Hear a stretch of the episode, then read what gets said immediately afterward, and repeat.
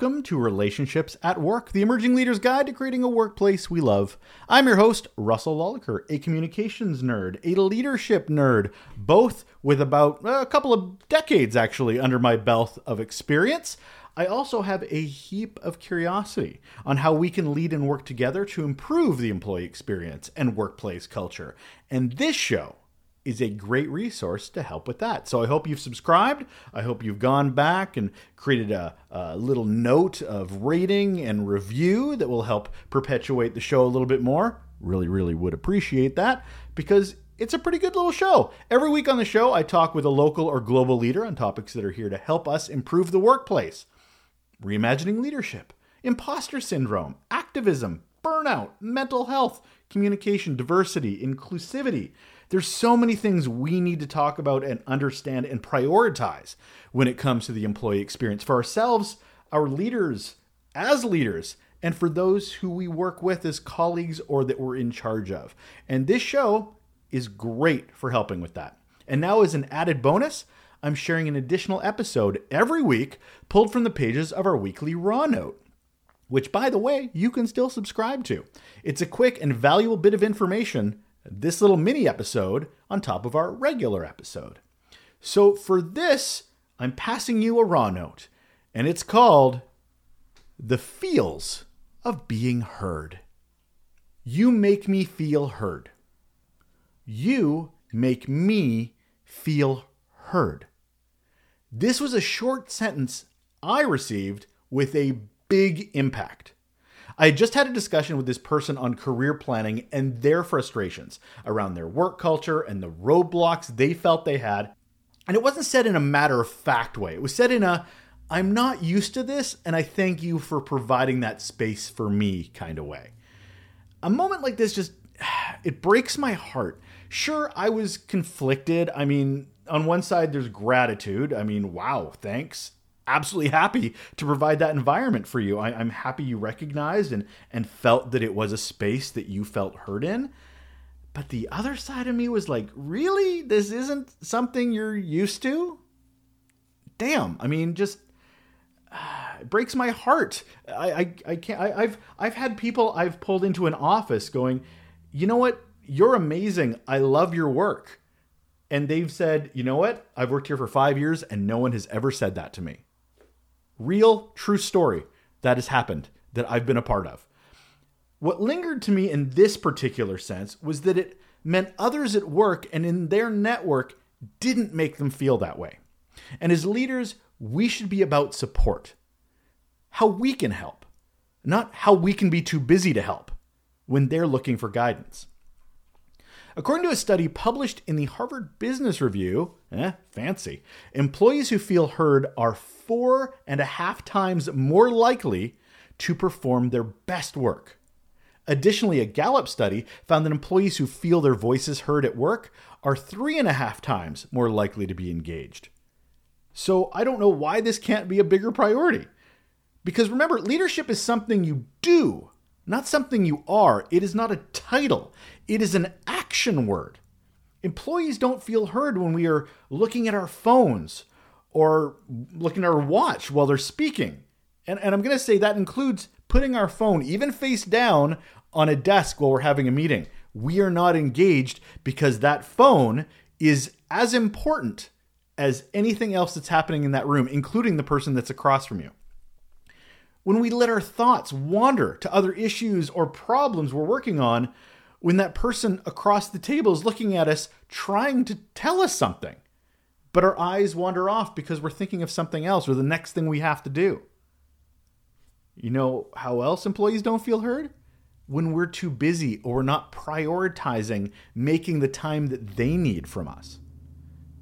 Or acting like any impromptu request from them is an inconvenience to us. Ugh, what do you want? Oh, oh yeah, yeah, I, I can, yeah, I can spare five minutes. Have we ever had those words come out of our lips? because I'm sure if we did, they were heard loud and clear of how we are not making them a priority.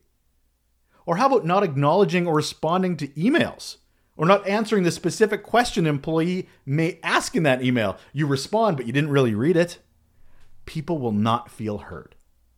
but we can do something about it. And that's the important thing because I know you as an emerging leader want to do better. You want to do better than has done before. You don't want the things that I've just described that has happened to you to happen to those in your charge or a culture you're trying to create and perpetuate.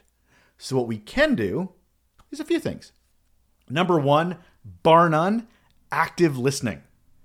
Give your colleagues, your employees, your leaders full attention. Maintain eye contact. Show genuine interest in what they're saying. Be in the moment. Avoid interrupting or dismissing their thoughts or concerns. Reflect back on what they've shared to ensure you understood. There's that parroting technique where if somebody says something, you repeat back what you just heard to make sure both of you are on the same page. It demonstrates respect and creates a safe space for employees, colleagues, leaders to express themselves. How about this? Regular check ins and one on one meetings. And make them meaningful. And don't do it like it's a checked box in the calendar. This is time that you need to invest in. Dedicated time, it provides opportunities for open dialogue and deeper conversations. It encourages employees to share their thoughts, ideas, challenges during those sessions. And remember that active listening I mentioned off the top. I used to actually have regular one on one meetings with my former team. I would put it in the calendar. It was about a half an hour every couple of weeks, and it was their time.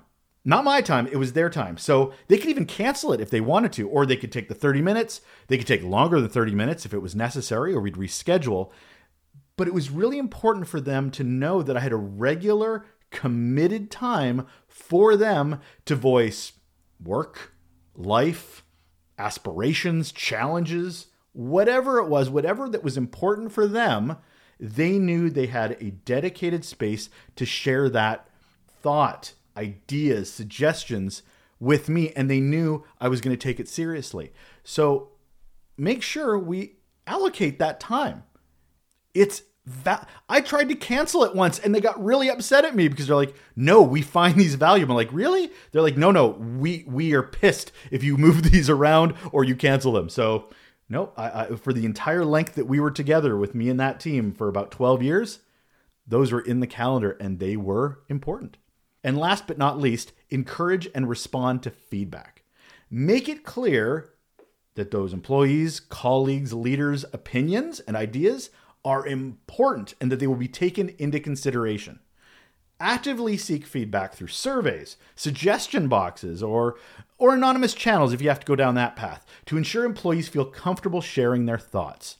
Then, then you can't just do that. There's something else you have to do. You have to acknowledge them and then take appropriate action. You don't have to do everything they say, you just have to demonstrate that it was heard. Communicate the outcomes of the feedback. Let employees know how their input influenced those decisions, how you considered them, how they helped with change, how you went in a different direction, but they made you think differently. It just shows employee voices have an impact on the organization. And that's culture right there.